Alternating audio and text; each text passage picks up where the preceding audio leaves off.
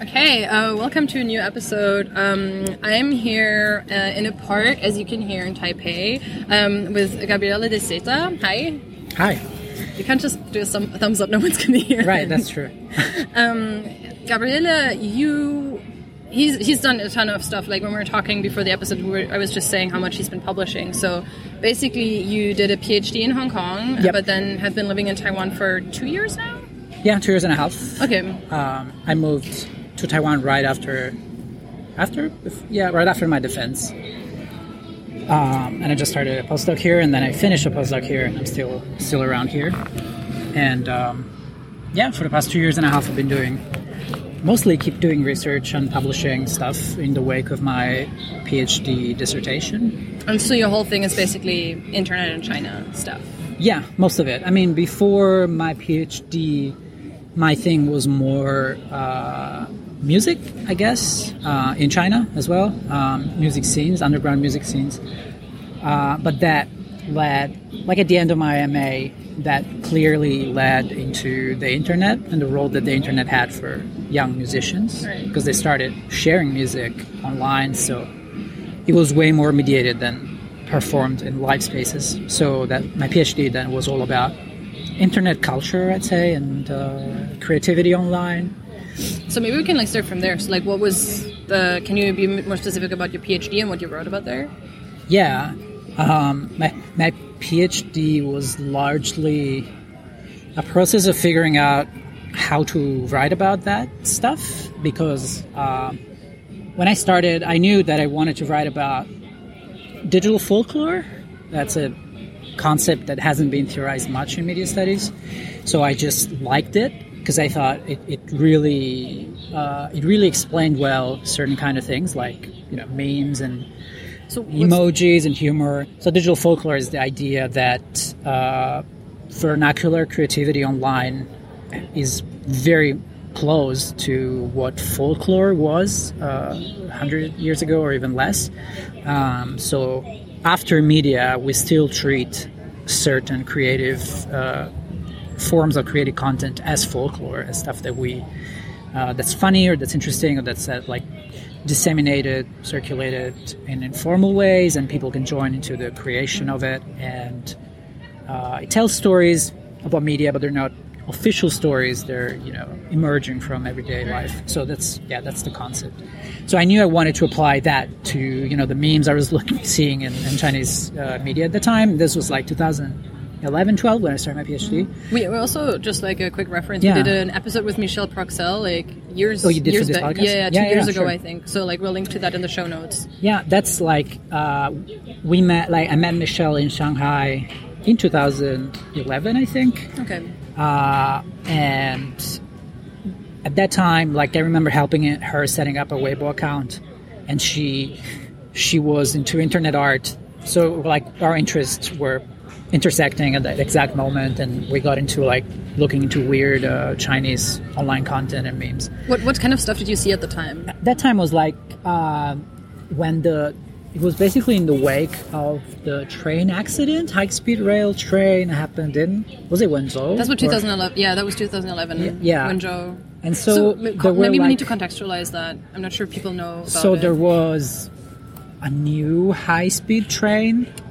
I think it was the Hexie I mean, one of those, I think, that near Wenzhou, they were running it at super high speed. Yeah, it was like it's like on the East Coast. Yeah, it's- Wenzhou is on the yes, south, is like below Shanghai, south of Shanghai. Um, and it's this big Zhejiang city. And uh, this train hit another train car that was parked on the railway. Um, so it was a human error. And a lot of people died, like tens or I don't think hundreds, but like But didn't it also like it just like fell? yeah, like, the train fell like from a bridge. Yeah. and then the the rescue efforts, I think, tried to bury it Yeah. to not show the media. So it was a very contested um, thing, and I've read articles up about it afterwards. But the, what, what interested me at the time was that people online were making fun. I mean, not fun of the fact that this accident happened, because it was terrible, but like making, like parodizing the response of the government Yeah. to the accident. So there were they were saying like you know the trains that the government pushes as like Chinese achievements, technological achievements are like traps of death, and uh, you know the the railways are not trustable. Like literally, that was my PhD proposal. I just got all these memes about railway stuff. They're pretty grim, grim memes. But like, Was it like visually? Vi- yeah, visual yeah, visual. Yeah, or- like the logo of the Chinese railway, high speed railway. There were like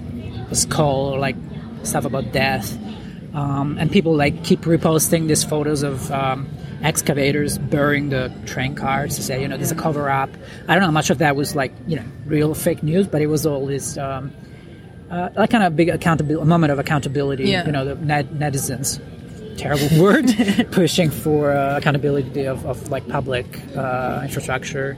Um, like I think also just in terms of context, like that's kind of like the one event that people keep referring back to in terms of like people who study the internet in China. Hmm. Yeah. It's like the one moment where the internet became like a thing, right? Because it, where it became politically relevant because Yeah. suddenly people criticized the government, even if it was in like a memeified and like humorous, humorous way. Yeah, I guess before that, I clearly remember at the time I had folders in my computer with all the genres and memes. Oh god, yeah. And like this was the most political ones, and the other ones were all the classic ones that everybody talked about at the time, like 2008, 9, like the the grass mud horses and the crab and all this like Yeah. there are parodies on government speak. The post links to that, but it, Yeah. it's interesting that those keep coming up. Like whenever I think now when people are like who don't do anything with China, Yeah. they talk to me and they're like, "Oh, this is very fascinating," and they know the crab example. Yeah. Like that's like one thing that they. I mean, that's, that's like, that's uh, one of the things that pisses me off most about Chinese internet research. That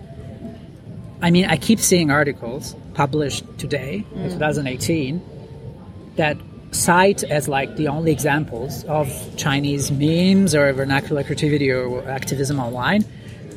The grass mud horse and the harmony crab, like Yeah. uh, Cao Ni Ma and Hexie, or whatever. So, so both of those just Yeah, they're like homonym, like they're the same sounds for like fuck you, and you can say that. Can you, Yeah, you can bleep that. I- well, maybe. All right, all right. Think about it. and like uh, and like grass mud horse, so it's like a more literal translation. So supposedly, people in China use different characters to write slurs, and so these were taken as examples of. Um, vernacular creativity online. But I mean, most of these were actually pushed by um, organizations that brought about activism online, like uh, China Media, called China Media, not China Media Project, China Digital Times. Okay. They had like this year book about like slang terms, Yeah. and of course they gave prominence to the more pushy Yeah, the ones that are visually appealing. in yeah, visually ways. appealing, and I mean, I understand they were funny in 2008, uh, but you know, when when I did my fieldwork in 2000, e- even before my fieldwork, I was just living in China, 2009, 10, people were just were just using them as funny as curse words. They were already funny because they're so much used and so trite. So if you keep seeing them cited as examples, it will be like seeing I don't know memes from 2005 used as explained memes today, stuff like that. I mean, that. who remembers Western memes of 2005? yeah, Like, I exactly. It was like if you if you give the example of like Rick rolling Oh god. Yeah. videos today, it would be like, yeah, that's a bit Yeah. old, right? Um, so yeah, that's one one of the things that pisses me off because in the years, over the years, I've seen so many things happen in this realm, and um, so many different political perspectives, opinions, and even non-political trends and positions happen through vernacular creativity that are not limited to like s- saying a swear word and saying it in a funny way or something Yeah. like that. So, um, yeah, but these were the things that were happening at the time. Um, I, I think also like because you mentioned earlier that you were saying like you dislike the term netizens. I think Yeah, yeah, yeah. if we want to talk about like I think narratives that exist about the Chinese internet, Yeah. that might also tie into that. So can you maybe explain why you dislike that Yeah, way of talking about Chinese internet users? Yeah, exactly. Um, th- this was one of the things that I didn't put in my PhD. I mean, I put it a little bit in my PhD, and it's still in the folder of things to be written about. But basically, um, yeah. So when people talk about China, uh, they talk a lot about netizens to talk about Chinese users or internet users or digital media users, and I think this is because um, the government uh, the Chinese government adopted a translation of netizens a pretty literal translation of netizens. That's Wang Min, like uh, network people, like citizens of the internet, something Yeah. like that. Because it's like Jumin is citizen resident, so it's like uh, like people of the internet. people like, of the internet, yeah. but it has a little bit of citizenship. Yeah. it. like Min is always like Guomin, Jumin, Yeah. and so on. So um, the government, of course, uses that term in policy documents and in law to talk about people that use the internet because it wants to emphasize that these people are subjected to you know internet regulations and they're they're kind of Chinese citizens online And on a national ultimately subject to the control of the CCP. yeah, exactly. And and they, it's also a positive reinforcement type of thing in which you know if you're called a Wang Min, if you're called a netizen, supposedly you should feel like you're contributing to the you know greatness of China on the Chinese internet. Right. There's a lot of rhetoric about being a good netizen, like a Hao Wang Min in the newspapers. So academics have kind of for the longest time and just transposed this term as netizen to say, you know, talk about Chinese people using the internet. And so it's like reinforcing this idea that there are some different ways of using the internet in China. Right. But what I found out pretty immediately is that people don't talk about themselves as Wang Min in China, right? Like they would never say I'm I'm a Wang Min or there's another Wang Min. Like the terms that are used are like 网友, like yeah. online friend or like user, Yonghu or Zhanghao account. So when they talk about each other online, they talk about you know their friends or the people they see posting. Which is exactly like on the West, right? Like, yeah, exactly like, like another you, Twitter user. Yeah, exactly. Like, another like a user, account. a friend, a follower. You know, yeah. Talk about how, how, the platforms kind of organize people. So. Um, yeah, so I feel the netizen, like this word, has stuck with China as much as you know those classical memes from the late mid mid two thousands has stuck to to this image of people. Uh, you know, producing content that is against the government, that is a bit uh, subversive, and there are netizens that are you know, under the control of the government. So it's very closely tied to being a citizen of the internet under the law and going against the Yeah. law. Yeah. Uh, it- it- that's also, I think, like worth making explicit because mm one thing that when I I also first moved to China in 2011, um, I wasn't there that long, but then when but then especially after I moved back, I got very frustrated with how the internet was only talked about as something that was inherently political. I guess in some ways Right. it is, Yeah. but it's like Chinese internet culture only got spoken about like in that vein, right? Like it's like people do like crazy protest stuff to oppose the CCP, and that was like this heroic narrative Yeah. um, that like plays very well in Western media. But when I talk to friends of mine, and also when I looked at my own WeChat account, like what people post, most of that, like if you, if you go on your Facebook account, like most of that, what people post isn't political. Yeah, and true. the same way in China, Yeah, most things aren't political. Yeah, I mean, I had the exact same impression, and that has kind of driven my PhD research because I did fieldwork. I did, and, you know, participate on online platforms since I think I re- registered my Weibo account in 2009 and QQ, and then like tried mul- multiple Yeah. platforms, and I've always been active on them. And yeah, there are, you, you see politics sometimes. You know, uh, June 4th, your friends are posting some satire on the fact that uh, Tiananmen massacre is censored, Yeah, but you also see like 90% is like non-political content, or people talking about the U.S. or Germany or Italy or whatever happens, food pigs. Food pics, uh, porn, and uh, and uh, there is political stuff, but it's not necessarily uh, you know what subversive, anti-government, anti-CCP stuff. I saw as much uh, pro-CCP stuff, extreme nationalist stuff, even from friends of friends or even my friends that sometimes are like, oh.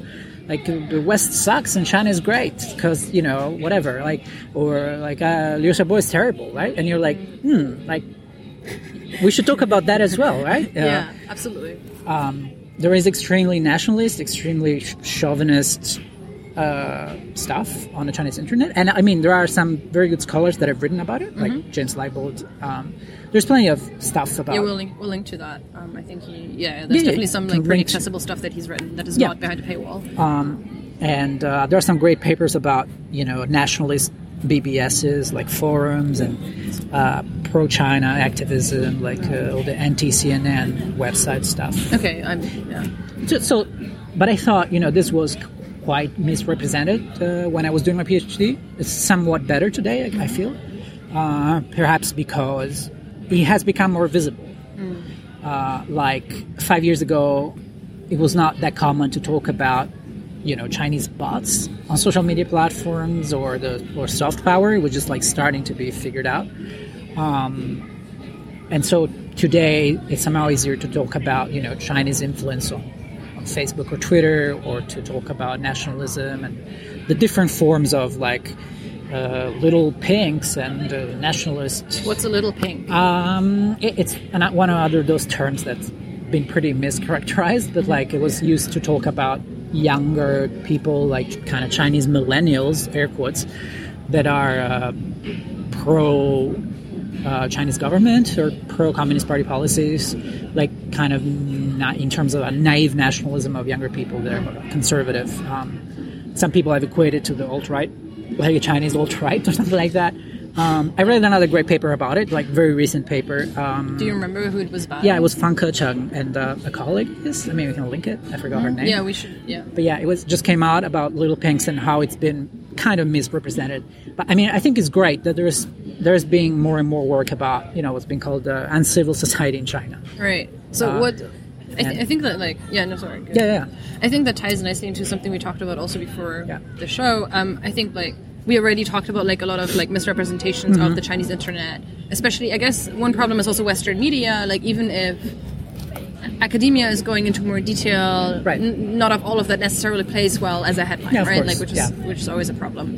Are there other like common misconceptions about the Chinese internet that you're like annoyed by in general? Oh yeah, yeah, all, all of them. But Do like, you, do you want to no, like? Do you, um, you want to go with your top three? Yeah, I mean, I don't want to give the sense that I don't think. I mean, most of these things are kind of simplified versions of Mm-hmm. what's going on, and they're not wrong, but they're just like not deep Accurate. enough or accurate or Yeah. updated.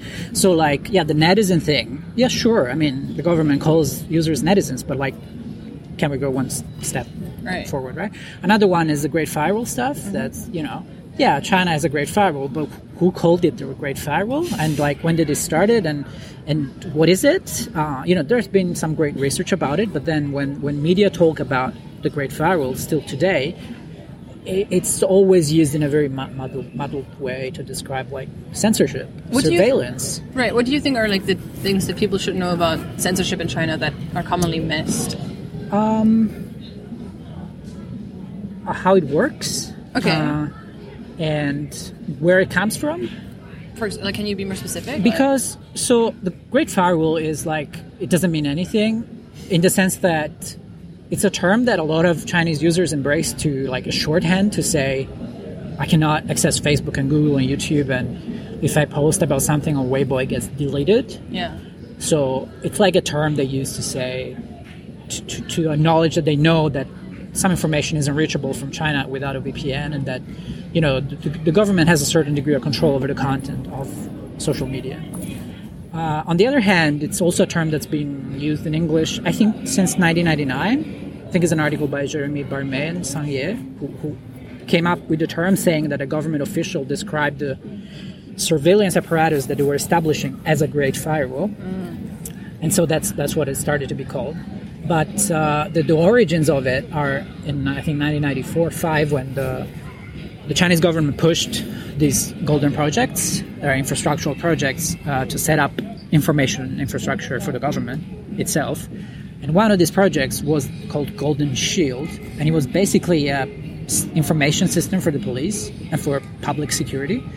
So it was just a way for police departments to talk to each other about crimes and to log stuff and make it accountable. And so when the internet caught up in the late 90s and early 2000s, this system was slowly repurposed into something about cybersecurity, mm. which is not crime, not just crime, but also crime online, and it increasingly became the infrastructure upon which more systems of surveillance and control were built. Right. And this is what we call the Great Firewall. Right. But of course, over the years, this has not just been, you know, cy- the cyber police, but it's also like, uh, you know, massive armies of private opinion, not leaders, how do you call them, like opinion workers that are hired either by the government to talk about specific topics or by private companies to fight with each other over Right. from like astroturfing. And there is, you know, surveillance at the level of pornography and terrorism that's done by the police and by you know public security. Uh, there is you know, probably like Secret Service surveillance of activists and Public Security Bureau. I mean, there are many things that when you see them in action, as you know, this post was deleted or this person was invited to drink tea with the police, you call, you say, "Oh, that's the Great Firewall in action." Right. But there's so many, you know, different levels to it, and uh, so I think you know. This is hard to say when, when you write on a, a thousand word article Right, on, yeah, for sure. on a newspaper. You just say the Great Firewall uh, controls uh, Yeah. people do online. Yeah, like I think uh, also like adding to that, I think one thing that like I often get frustrated with is that people like assume that everything is the government's doing generally, and that everything is like controlled from like I guess like a control room somewhere in Beijing. Right. But I think one important aspect, for example, is that private companies play Oh, yeah. a pretty big role in and local governments. And yeah. there's this conflation between governments and party in, Yeah. Communist Party. There's sometimes like, oh, the, you know, the Communist Party controls people through the Great Firewall. I mean, there are many layers of you know communication between uh, party guidelines for the media and how you know newspapers manage these and manage comments on their articles, and then social media companies respond to these guidelines. And sometimes they get requested to cancel some posts, and sometimes they do it. Sometimes they don't delete them, and then they get a crackdown. It's it's like complicated. Yeah, Um, I think it's. I think like for me, one. I guess one general rule that you could give people if is if they read reporting on stuff like this, like censorship. Um, if the assumption is that China is like a monolith that is Right. primarily like Yeah. entirely controlled 100 percent by the CCP, there's likely to be inaccuracy there, and like, Yeah. the story is like a much more complicated one. And also, we tend to talk about the same things in very different terms when they happen, you know, at home, like in the US or in Europe. If if Twitter starts censoring, I don't know, like alt right people, we talk about Twitter censoring alt right Yeah. people, right? And we're like, oh, is this right? Is this wrong? That's good. That's great. That's not good. Um, but we never think of like the massive censorship apparatus of Germany, right? It's Right. like or of the US. That's like a decision that you clearly see the agency, and it can be with the government or against the government. It's interesting because like so in Germany there's a law right like that like bans certain kinds of like statements about Yeah, World sure. War II. Yeah, yeah. Um, and it's interesting that there's this tendency I think in the U.S. where people say. Oh, I changed my location to Germany because now I have a Nazi-free Twitter, Right. And it's like this, like in, in, interesting, like praise of censorship. Um, but I you guess will like, never change your location to China by a VPN to access Chinese internet. Some people do though, I've heard that. Like, why? Why? Why would people do that? because I mean, like I have a bunch of examples from fieldwork and like friends that travel to the US, for example, and they want to watch videos on Youku or Which is like a iQIYI, Chinese like a Chinese YouTube. YouTube or Chinese Netflix, or they want to listen like listen to music on Xiami, right? Just like this kind, uh, like uh, how is it called? The the English it's like a music app, like Spotify. like Spotify. Yeah. And so, and they're like, ah, I can't do it because they're geo law, they're geo blocked to China, right? Because the rights, intellectual Yeah. rights. And so they buy a VPN, but instead of using it to access the free air quotes internet from China, they use it to access back, like to pretend they are in China and access content that is region Yeah. blocked. So it is more complicated than that, right? And then when we talk about why don't all Chinese people buy a VPN and just be free, it's because it's not like freedom is not as clear as we imagine it to be. Like it's not that our internet is everything and, and the Chinese internet is nothing. It's more like it's a it's a bundle of regional, national networks that people navigate. So, so why don't all Chinese people buy a VPN? Um, a lot of them do. Do you know roughly? Like I've seen numbers around that, like twenty percent of the Chinese internet users. I don't have I don't have like updated numbers, but I think it's clearly uh, urban phenomenon. Like there's a clear divide between urban users and rural users. Uh, you know, urban users that started to access the internet with their personal computer in the late '90s, early 2000s are familiar with how it works. They they've used Facebook before it was censored. They've used Google. Uh, and when you know crackdowns started happening on a visible way in 2009, they just said, "All right, I'll buy a VPN and keep do what I want." Right. Yeah. and and many of them over the years have realized that their local platforms started providing services of similar quality and so they use the VPN less and less or they use it just when they need to go on Facebook and promote an event right or talk to one friend and then for the rest they don't care and there's people who still like Google more than Baidu. And so you know say I cannot use Baidu. I wanna Less use- sketchy ads. yeah, yeah, exactly. And so they still use a VPN, but there's like a, a lot of like I don't know, like half of Chinese internet users who live in the countryside or in like fourth tier cities that are perfectly fine of using the internet on their mobile phone, where they started accessing it, in, you know, five years ago, ten years ago, and um, they're fine with using local platforms. They don't speak English at all. Right. They they wouldn't care about accessing um, non-Chinese language platforms and services, and so they don't they don't even care about using a VPN. They probably could, Yeah. because you, it's not hard. You could just go on Taobao and buy one. So th- th- that's like because there's like they, they we keep having all these like rumors about like oh my god VPNs are going to be cracked down in yeah, late sure. March, in late May, in like whenever. Is is your like impression that that's still not happening or Again, I mean, I haven't done research on this Mm-hmm. recently, but what I heard mostly is that yes, um, VPNs will be cracked upon according to regulations, will be cracked upon? but but like which ones, right? And it turns out it's the ones that are paid VPNs from foreign companies on the apps like the App Store or the Android Store.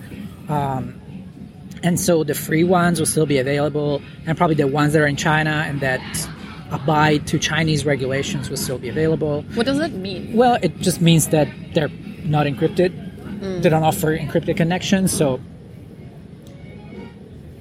you know you could use a VPN provided by a Chinese company that's registered with the government that gives a back channel to the government, so you can still access Facebook, or probably the government can check what you're doing if they want, right? Um, so it just means less security for, for local users, but also, you know, it's it's a constant tug of war between regulating this stuff and Right. and not regulating this stuff or doing it in alternative ways.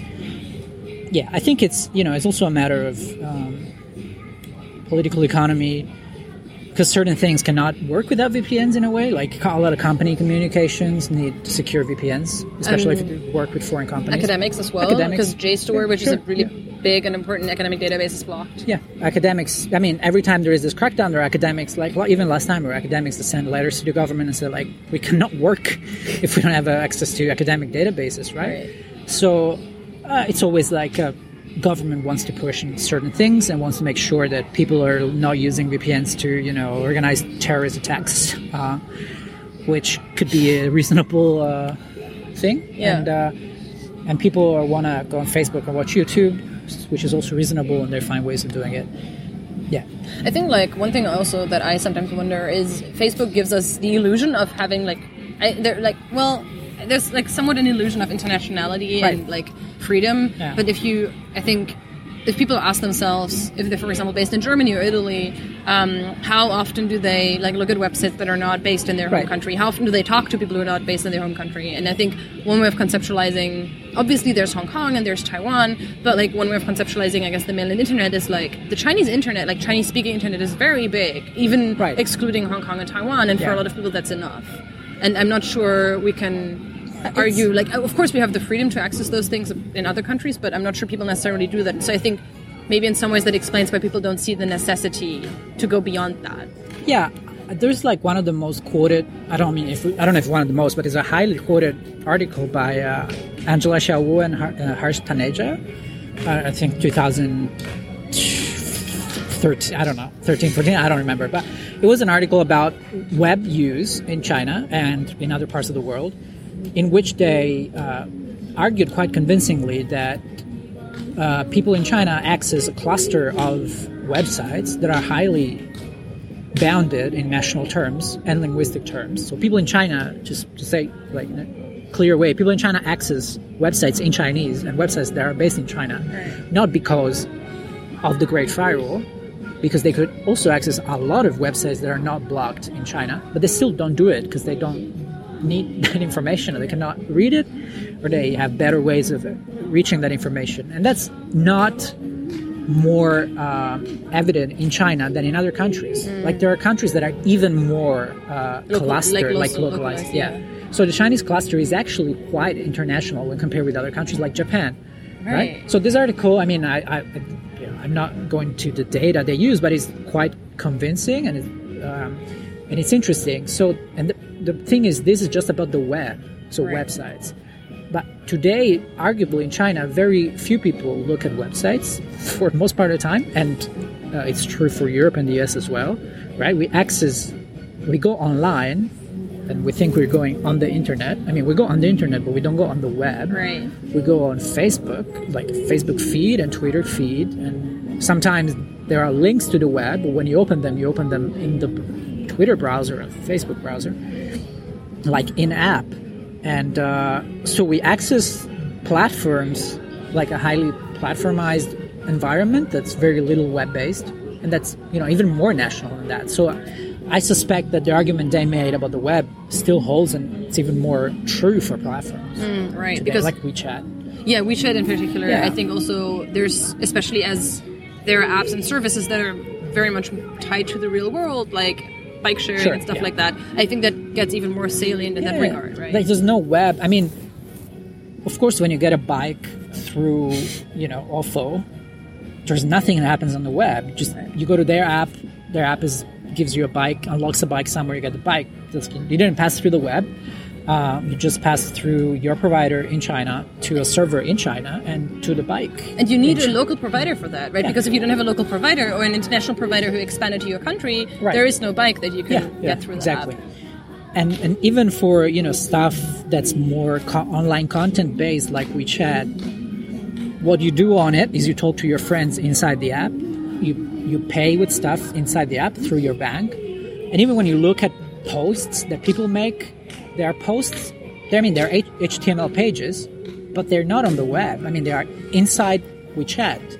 So they have a web version, but like what ninety percent of people do is look at the version inside WeChat through WeChat's own browser. Argue 99, 99 probably. Like yeah they comment on it through wechat so like you could almost say that wechat has built an alternative web that's there it's not on the internet we, like on the world wide web we normally know Yeah. through the internet so so i think that's way more um, true today that you know it's the chinese internet third air quotes we use today it's just uh, you know an example of how platforms are making uh, internet use increasingly nationally or regionally or linguistically bounded Right, yeah. yeah So, do you do people like when you talk to people in cities? Do people, uh, like friends you have are they frustrated that they can't? Do, does anyone actually have problems with accessing like international websites if they're interested in them? Uh, I mean, I have a bunch of complaints. I'm writing about platform use uh, in everyday life because I'm interested in how this idea of using a platform, not the web, is experienced by people. And um, yeah, there's uh, people are frustrated, uh, but not just by the fact that they cannot access YouTube, right? Also by how Chinese platforms um, push against each other.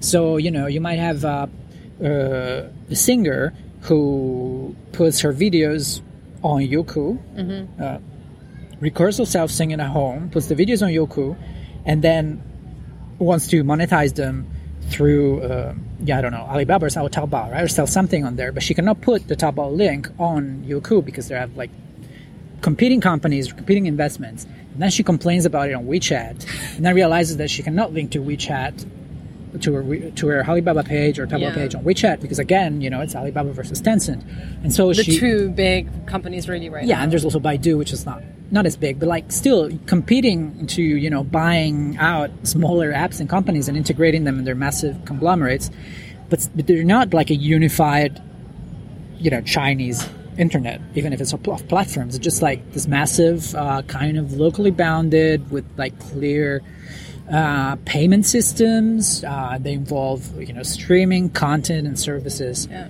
and they they you know they nudge you into, for example, not paying. You know, if if if Alibaba buys the streaming services, then it encourages to you to use Alipay, yeah. their own payment service, to to pay for your subscription and not WeChat Pay. So.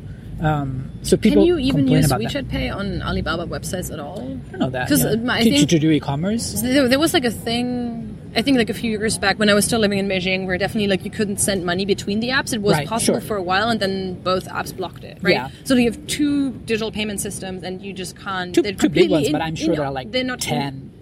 Yeah, now, one, like- but like I mean, Alibaba and Yeah. Tencent are the major ones, Yeah. and like they were just completely not mutually in, in, Mm-hmm. in like operable. Like it, there's just no way of combining them. Yeah, yeah. I, I mean, I know that they keep pushing against each other even you know when they buy a taxi company, car hailing company, and then you can only pay with one or the other. Yeah. Or, or for sure you're encouraged to pay. Like if you pay with Alipay, then you get some credit. If you pay with WeChat Pay, you don't get any credit. Maybe you pay more.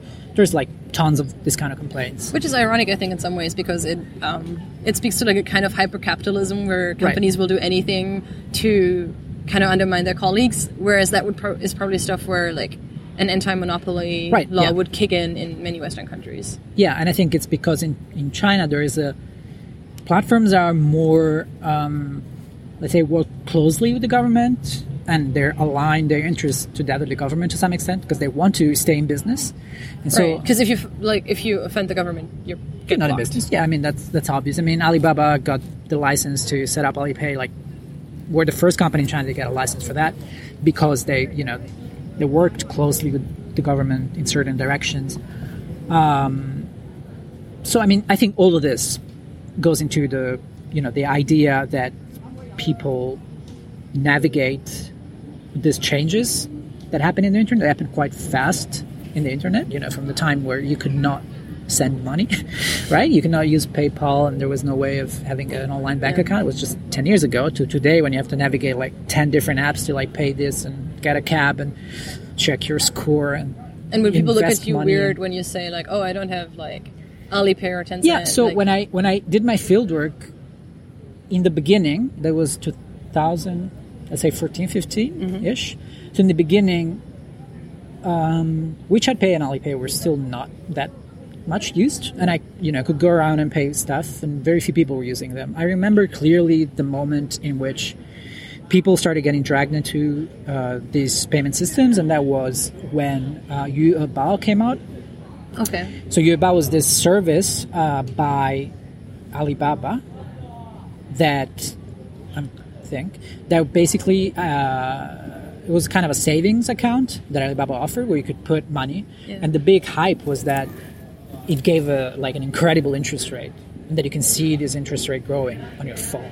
So people starting putting like 50 yuan, right, like 100 yuan, and then the next week which is have, like, 10, 15 euros. yeah, so 10, 15 euros. And the next week, the was, was doubled, right? It was like 200. Like, oh my God, like this is so much better than my bank account that has like terrible interest is like 0.5. I don't know. Like, yeah. and so like people putting more and more money into this like savings account. And so Alibaba all of a sudden got a lot of money uh, and it just converted that into well e-wallet and a payment system through which people could actually start paying stuff on, on eBay. Like it became Alipay that today has become Ant Financial, the big like credit score stuff. So that was the time, and I was like, should I put my money into Yuebao? Because at the time it was really a new thing, and wasn't clear if it was like a scam or if it was something that would just It does sound like a Ponzi scheme. yeah, it- at the time it sounded like a Ponzi scheme or something that the government did not regulate yet, but it might, you know, crack down in six months. So people were kind of wary about it, but they also put some money in it. It's like whatever, I, I could invest, you know. Um, but yeah, at that time it was not something you needed to have. But when I went back uh, in late 2016, uh, it was really hard to live in Shanghai without WeChat Pay and Alipay and Didi Kuaishou or like whatever Which is a company was called. taxi It's a taxi. app. Yeah, it was. I think now it's called uh, Didi. They merged it with Um, yeah. with another, or maybe Didi Kuaishou Didi and Kuaidi, Kuaishou, they and. Were merged and merged. is now Kuaishou, Didi yeah. Yeah. So anyway, it was literally hard to get a cab. Like you would wave at a cab and you would not get it, and then you would get a cab and see that the cab had like four smartphones on their uh, how do you call it Um, console, like the oh. car. Um, I don't know the name of that thing, but anyway, I, I know, yeah. yeah, in their car, and they were getting calls from the taxi company, but they were also getting people hailing the cab through different apps, right? So they were navigating all these companies to try to make more money because they could, you know, be a private taxi taxi of the company and so on. So um, it was clearly harder, and it's even harder today. So I remember when I was back um, last year, almost exa- I think almost exactly a year ago. So I'm like in the spring 2017, Yeah, yeah. Um, and uh, it, it was interesting to see how people are getting selective. So people are now like, Yeah. "Oh, you only have WeChat Pay. Well, we'd rather use Alipay. Only WeChat Pay if you really have to."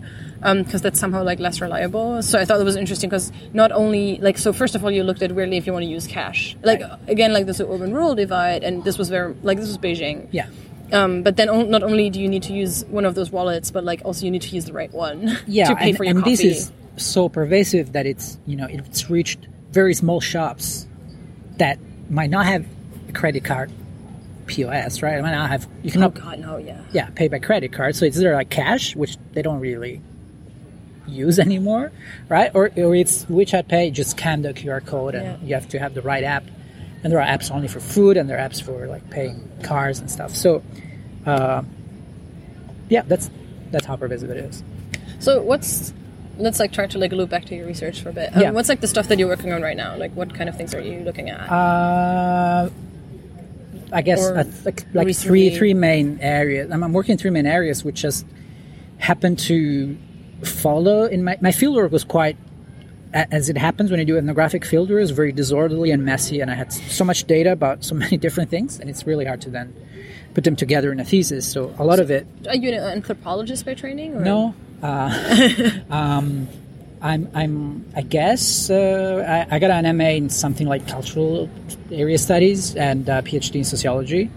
But uh, practically, my PhD was a strongly anthropological training. Uh, and I've always written very ethnographic stuff and tried to talk to an audience that's between media studies and media anthropology. So I keep repeating I'm an anthropologist or a media anthropologist. And then I got a postdoc in an institute of ethnology here in Taiwan. So I guess that kind of legitimized me a little bit in, in like in pretending to be an anthropologist. But really, I think the boundaries are very uh, muddled today because you know in sociology you could do highly ethnographic stuff, and in anthropology you could do quantitative stuff if you want, and uh, it doesn't really matter. Like Yeah. I do studies of media that are uh, based largely on ethnographic studies of how people use this media online, and sometimes I talk about social theory, and sometimes I talk about anthropological issues. Doesn't yeah, I can kind of move around social sciences and media studies a little bit, but yeah. So my PhD was really messy, as it's quite normal, I think. And now I'm trying to you know focus on different strands of stuff that I left out of my dissertation or I haven't elaborated. And I think the main three ones right now are going a bit deeper on the ideas of digital folklore. Uh, so I keep writing about how people make memes and funny things and emoticons and like biaoqing, like uh, stickers on WeChat, and how they how they actually make them and how they they understand humor and how they create humor and joke with each other and how they send this stuff to each other. Um, so just recently, he was writing about emojis and how the use of emojis, emoticons, and stickers is kind of different in China than other countries. How, how is it? Like, or is it too like into the weeds too? No, I mean it's just that we we tr- tend to think we talk uh, we call everything emoji, right? When we're talking about very different things. An emoji is a Japanese word that was just like it indicates a very specific thing. But today on Facebook, you have like stickers, you have like animated gifs, and you have, you have emojis and you have emoticons and all these things. You can send them, but sometimes you kind of treat them as the same object. And in China, it's interesting because all this kind of stuff is called biaoqing, which means expression.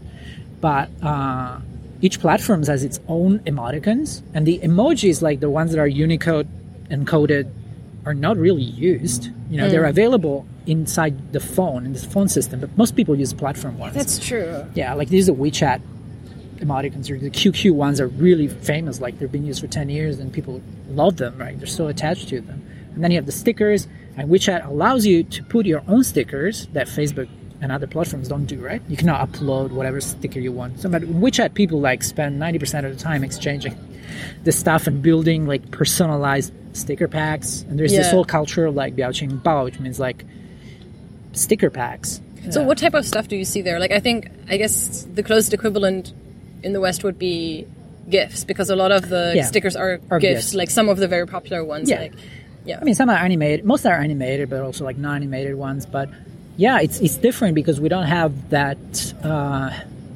culture. But it's not really a culture; it's just like a habit or a thing that's booming in the last couple of years of having sticker packs like that you can download, compiled by other people, like not not official ones mostly.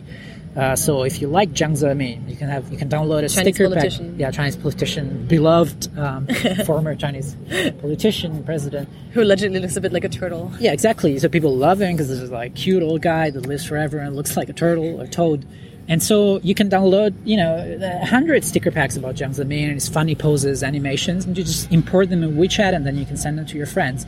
Where in Facebook, yeah, you can download the packs that are offered by Facebook. They're, you know, cute and funny, but they're never over the top or they're never like parody. Uh, or, or, you can search for animated GIFs, but are provided by like Giphy or providers like that. So there's much less choice in China. WeChat is, is like amazingly open to user personalization. So I'm writing a little bit about that because I'm, I'm interested in how people uh, enjoy this kind of stuff, yeah, and yeah. express themselves through this. Yeah, that's one stream. Second stream is uh, something that I, I started writing in my first year of the PhD rather randomly. I wanted to write a chapter about trolling on, on uh, some Chinese forums. Mm-hmm. Uh, I just, you know, I just took a couple of examples from one forum that I usually used to read because nobody was talking about trolling in a in a more, uh, you know, in a way that was not a panic. Like I wanted to know why, how people trolled and, and other people in China because I thought it, it, was a funny thing to do. And back then, it was not a huge media topic. It was 2012, 13. So I wrote this article, and then a couple of years later, suddenly, like, trolling is this big media panic in the US. And you have Gamergate, and you have, like, and then you have, you know, alt-right. Like, it's been th- three years pretty intense. And a lot of books have come out about, you know, great scholarship about trolling.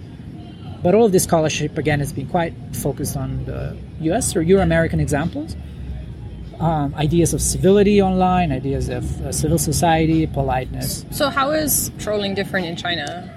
Uh, or is it? Well, I mean, at the time, 2013, like I just went through a quite like linguistic way of looking at it. So I just asked people if there was any trolling online in China, and they didn't know what the word word meant.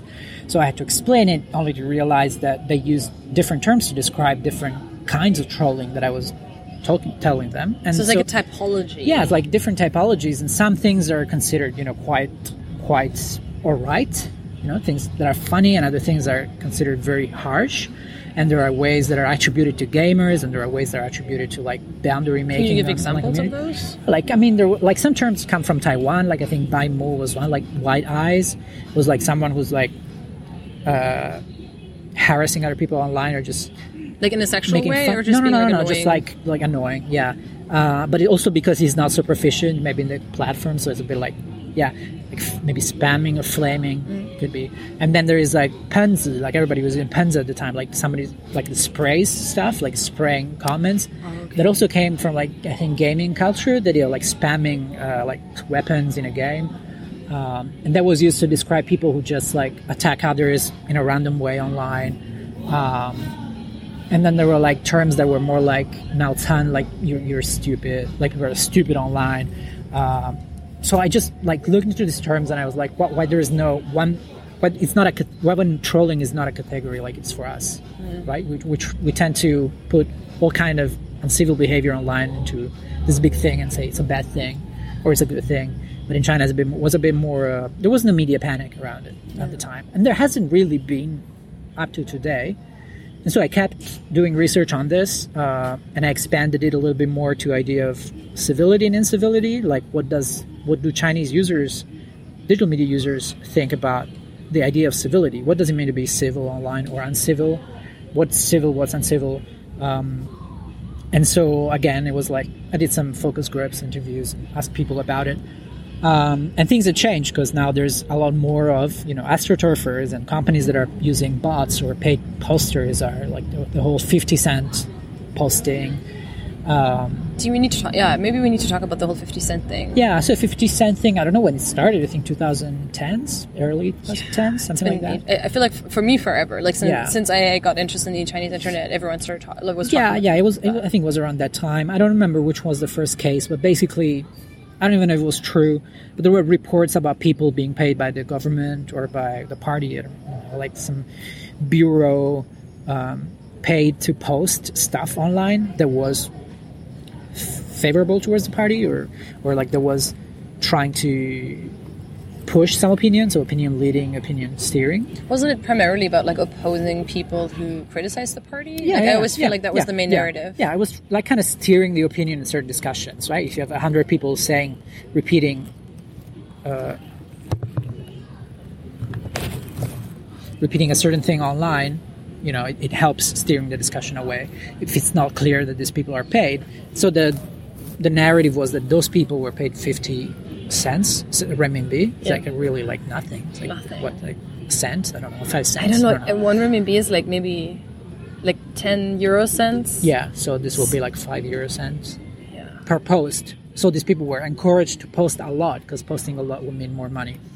And anyway, this became a, like a derogatory term. So when more progressively minded people saw a more conservative or pro-party comment, they would accuse that user of being a 50 cent uh, poster, and it became like a kind of code word for uh, like government shill, you know, like shill in the U.S. Mm. And it's all like it's, it's remained. And then like a couple of years ago, some people started calling themselves Wu, which means like I am a 50 cent poster that does it for himself. So I'm not paid. I just do it for my pleasure because I like the government. So people started appropriating this and saying that they that defend the government for free because it's great.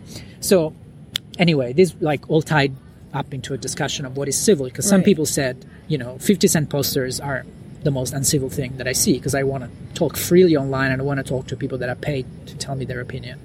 And other people thought that uh, commercial astroturfing was the most uncivil thing because they, they want to talk about, I don't know, uh, a product and not have like uh, a thousand positive reviews that are paid for.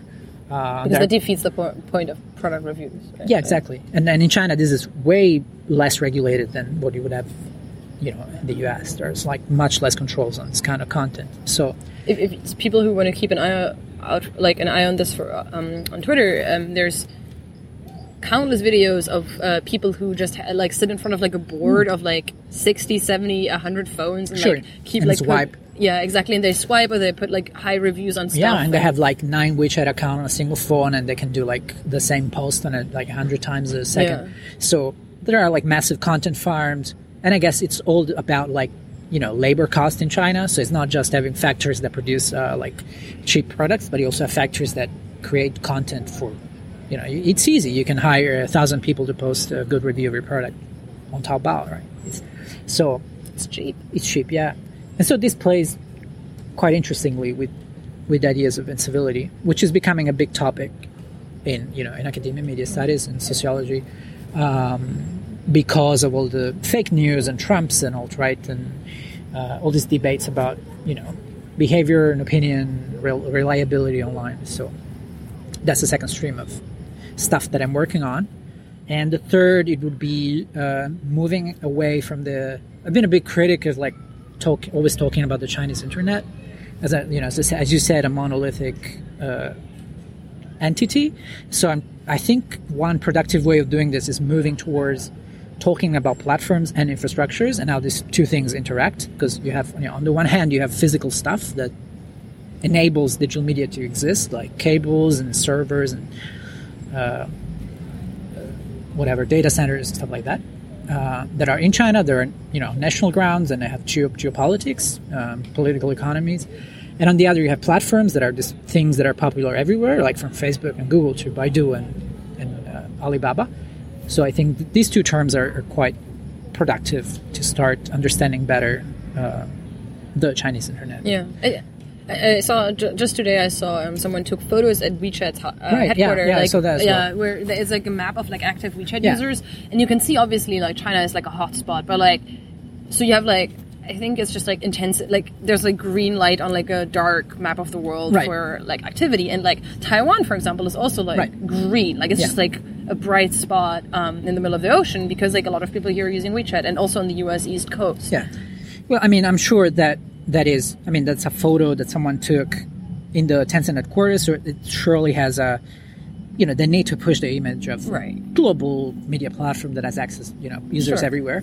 Um, but it's true that in Taiwan, I mean, Taiwan is a very interesting place because for the past year, I've been doing some preliminary research on digital media use here because when you talk to people, they would tell you, no, no, no, we don't use WeChat here. That's like that's a Chinese thing. We use Line. And then you ask them, where is Line from? And they think it's from Taiwan, right? It's true. Line has a Taiwanese, uh, you know, um, how do you say, like branch, like a local, of course, but it's a Japanese, Korean uh, media. Pl- I mean, it's owned by Naver, it's a Korean company, but it's developed in Japan. So it is a regional platform that has a specific history and, and it's connected to you know Taiwanese preference for like Japanese media products and platforms that they feel you know closer to to their local preference. But then they, people also use Facebook, which they mostly think is a global platform, right? Which you know is arguably true, but again, you know the servers are in the U.S. and we have all the discussions about content moderation is steered by the U.S. in the end. Yeah, Like- and and recently, you know, they have all this discussion in Europe about where is the data of European Facebook users, and so where's the data of Taiwanese Facebook users, right? And then I think something happened when Facebook uh, censored uh, some Taiwanese independence advocates. Ooh, yeah. Yeah, for something they had, they, they posted online, and so there was this big fallout, you know, Taiwanese user for the platforms, and it, there are not many debates about the role of platforms that are not focused on China and how bad those platforms mm. are because they're national and, and they, they cooperate with the government. But in Taiwan, it's quite interesting to see that sometimes people use platforms without really knowing where their data is going and coming from. And if you go outside of Taipei to like a tourist place where people live with tour- with money from Chinese tourists, then you see WeChat QR codes everywhere because Yeah. people want these even tourists even to in. Taipei, like Yeah, I'm sometimes struck. Um, and I also think like I like one thing that surprises me even here, like you just like because I after two years in China, like I'm just like you know what WeChat looks like, right? Like you look Right. at someone's screen and you're like that is WeChat, Yeah, yeah, and that happens to me a lot here. Like yeah. just people are on it like all the time. Yeah, and it's mostly because you know there's this division in Taiwanese society between you know Ben Shengren and Wai Shengren, like people that have been here for a long time, like Chinese, Taiwanese Chinese people that came here from China like 400 years ago, and people that came from China 100 years ago, 50 years ago, 20 years ago, right? And so people that still have connections to China, family connections, active family connections to China, travel more and, and you know use WeChat to keep in touch Yeah. with their family. And on the other hand, there's people that work, like entrepreneurs that work with China, that do commerce. They also use WeChat because it's, it's the only way to keep in touch. Right.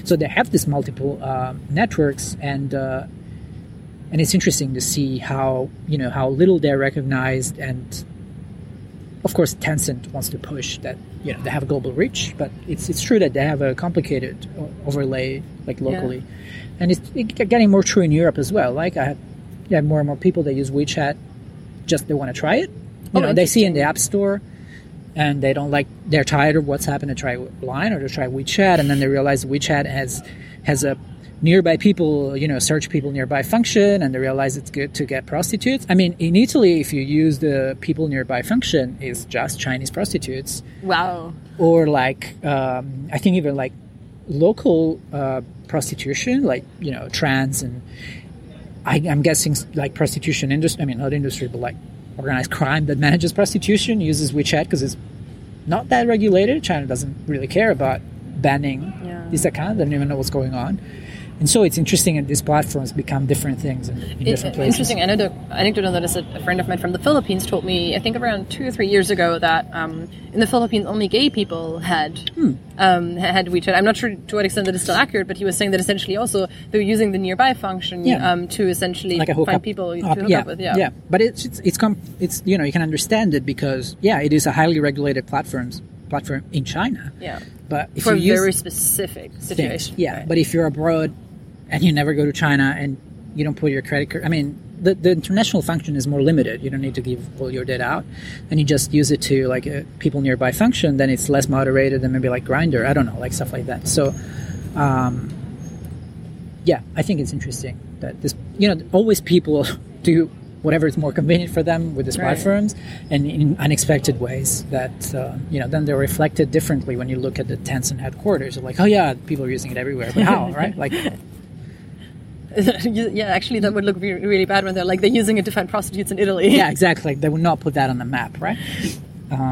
So when if someone says like, "Oh, I'm worried about using WeChat because then the Chinese government has all my information," like, what is that? Yeah, I, I- I think it's I think it's good to be worried. I mean, I, you, you should be worried to use Facebook because the U.S. government and so your government probably has all the information. Um, but again, I mean, I think it's more about uh, how do you call it, like responsible mm, personal uh, literacy. Although there's people that don't like you, know get, get getting giving responsibility to users. I think it's that's a matter of literacy, right? Like if you put your dick pics on Facebook, uh, sure they're encrypted, uh, so you know A hacker is not to get them, maybe, but Facebook has it. Uh, and the person who received it has it, right? And uh, WeChat is the same. So um, you see uh, people saying, "Oh, but the content on WeChat gets deleted after like uh, 30 days." I don't know exactly, right? Because they see that the content disappears, and, con- and Tencent claims that they don't they don't keep any content on their servers. So it's all stored locally, and the platform is safe. But then at the same time, the government has access to the back end of the platform. So if they want to check your history, they can check it. So you know, of course, it's up to you. Like, if you're doing activist, um, sensitive activist work in China, don't, you know, as, as all good activists know, don't put it on WeChat because then everybody knows and uh, uh, you'll be susceptible to things. But, uh, right, if you live somewhere else and you use a fake fake username or whatever, do what you want. I don't know. no, that's fair. I think it's yeah. just, I think there's like, you often encounter like a general sense of like, not being comfortable with using a Chinese platform because there's right. this general sense of ickiness um, of huh. like kind of disclosing stuff that you about well, yourself to you, the Chinese government. you hear all kind of you know terrible stories. Uh, I mean, I don't remember. Like re- recently, it was something like uh, Tencent allow started allowing people to register their f- foreign credit cards on WeChat Pay to do payments. Right, so people could started using WeChat Pay abroad and someone said they registered their card and then instantly got cloned in China and oh, yeah. but stuff like that. I mean, of course, as all services, you need to trust the company and trust the security that's there. So get informed. I mean, one interesting thing is that, for example, um, end-to-end uh, encryption is illegal in China, right? So that's why. You know, when you use WhatsApp and you're like, oh yeah, it has end-to-end encryption, so at least I'm sure that my messages are not stolen uh, from between me and the person that receives them uh, there is no platform in China that allows that. So if you need that, just just find something else, um, or just get informed on how these platforms work and where your data goes and what you're putting online. Yeah. Right. Yeah. Yeah. Yeah. Um, I don't know. I also think we probably maybe should wrap up sometime. Yeah, yeah, yeah. soon. Yeah. We're kind of approaching uh, an hour. Is there anything else you kind of want to like stuff that you've like done and that you want to talk about more or? Uh, I mean, so right. I mean, I, this is the academic stuff, and then right. I, I, try to do some less academic or different. There's not like writing and talking at conferences to ten of my friends that I see at every conference, right? Um, so I think like podcasts are great. So I try to do some podcasts sometime, and I try to do exhibitions sometimes that are maybe a little bit related to like China and the internet and social media. And you still do music as well? Yeah, I do do music. I mean, that was kind of my MA research project, and then I kept doing music in a non-academic, like without writing about it, just doing it with local musicians, first in Hong Kong and then now in Taiwan. Um, yeah, and I, I might go back to music at some point, writing about what I'm doing. But I just think it's a way of, you know, being in a social context in the place you are doing research about that's not related to your expertise and also to you know produce things that are not a peer-reviewed paper that you know five people read. I think I think that's important. Yeah. Right. Yeah. Yeah. I guess its own issue. Like if you generally like a problem when you're in academia that it's easy to get that like tunnel vision where you just yeah like, yeah. Unfortunately, maybe it's because I do research on stuff that it's visual and it's easy to present. You know, I could write a paper about uh, Chinese memes but I could also do like a gallery show about Chinese memes. You just put some, you know, projections and screens and do some artworks, and you invite a couple of Chinese internet artists to put their works, and it suddenly it's a different way of talking about the same stuff with, I, I think, the same depth, and, right. and but uh, to different audiences and a more uh, maybe immediate way, or yeah. So uh, my last question is: Can you try to describe? We'll try to, I guess, put them in the show notes. Can you try to describe your favorite Chinese memes? My favorite Chinese memes, I think. Uh, let me think. So I think my favorite is still Jinkela. Okay.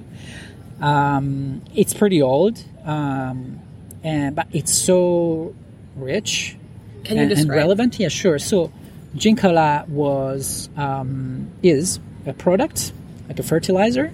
Um, I don't know. I don't even know if it's fertilizer or like some kind of agricultural how do you call it? I, I don't know. I don't know the terms because I'm not a farmer, but it's like a bag of stuff that you're supposed to put on the on your like field when you're, you're on your field or when you're tilling it. I don't know, or putting seeds in the ground. Anyway, that I makes it a lot better and gives you like a higher yield of stuff. And it was made by uh, some Chinese company, like some rural company, um, that called itself uh, American Shengdiaga, which, according to, I mean, it's a transliteration of San Diego, America. So they wanted to say that they were from the US, but they used like a Chinese transliteration, so it was clearly not from there.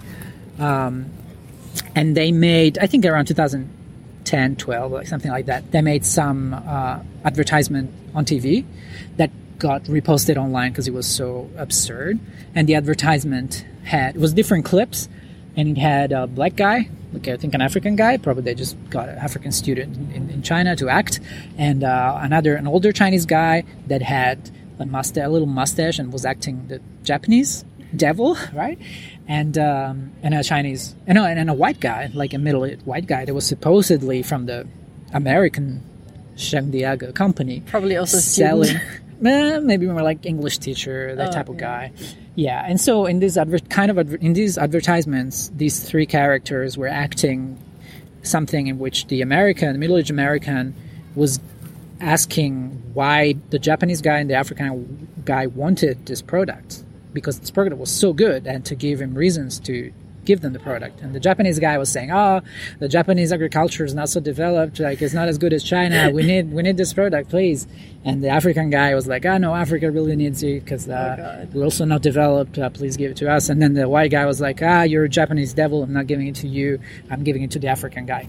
And um, so this product became, of course, like a meme in the sense that it, people would post the image of the product because it was funny, and they would put post stills from the advertisement because it had this African guy speaking Chinese and the white guy speaking Chinese, and it was like the, the Japanese devil being like a super stereotype figure in, in Chinese TV, and um, and so that the very name Jinkela started to signify like bad Chinese products, like countryside uh, commercial products, almost scams. Because I'm sure this product was not even like it was probably a scam. Like it was Right. useless, but it was sold to farmers to tell them that it would make their life much better. And uh, you know, as usual, there were like remixes and there were parodies and there were like uh, songs made out of it and. It's, it's still going. It's always like one of these evergreen memes, but it's so layered with like geopolitics. So you Yeah. can see the image of the white, like American guy, American company, uh, the locally made product that is made to look like as if it's like an international thing. Yeah. The African guy and the idea of like Sino-African ties and this, And also like then like the animosity with Japan. yeah, the all of that. anti-Japanese sentiments and all this like, and this shot in a terrible like amateurish way, someplace in the countryside, and it's just like it's amazing. Yeah, I need to look that up. Yeah. yeah, yeah. yeah. I wrote I wrote a short essay, like a visual essay about it, um, a few years ago. Um, that explains a little bit. can we I link to that? Yeah, yeah, yeah, we can Okay. link to it. Yeah, it's it's online. Cool. That sounds like a that's a great ending to. All right. Yeah, I hope so. Well, uh, thanks so much for making time. yeah, thank you. Um, I hope the grannies dancing in the background weren't too loud with their music. No, they're gone. Everybody's gone. Yeah, I So- guess it's uh, it's it's almost ten. Everyone's bedtime. Yeah, and we haven't been kicked off the lawn. So Yeah, we've been sitting on the grass. Thank you, Taipei city government. New Taipei. Uh, New. Taipei City. Oh, right, right. Yeah. we're abroad. Cool. Um, well, thanks again. Yeah, and, thank you. Uh, yeah. Wrap it Until next time. Yep.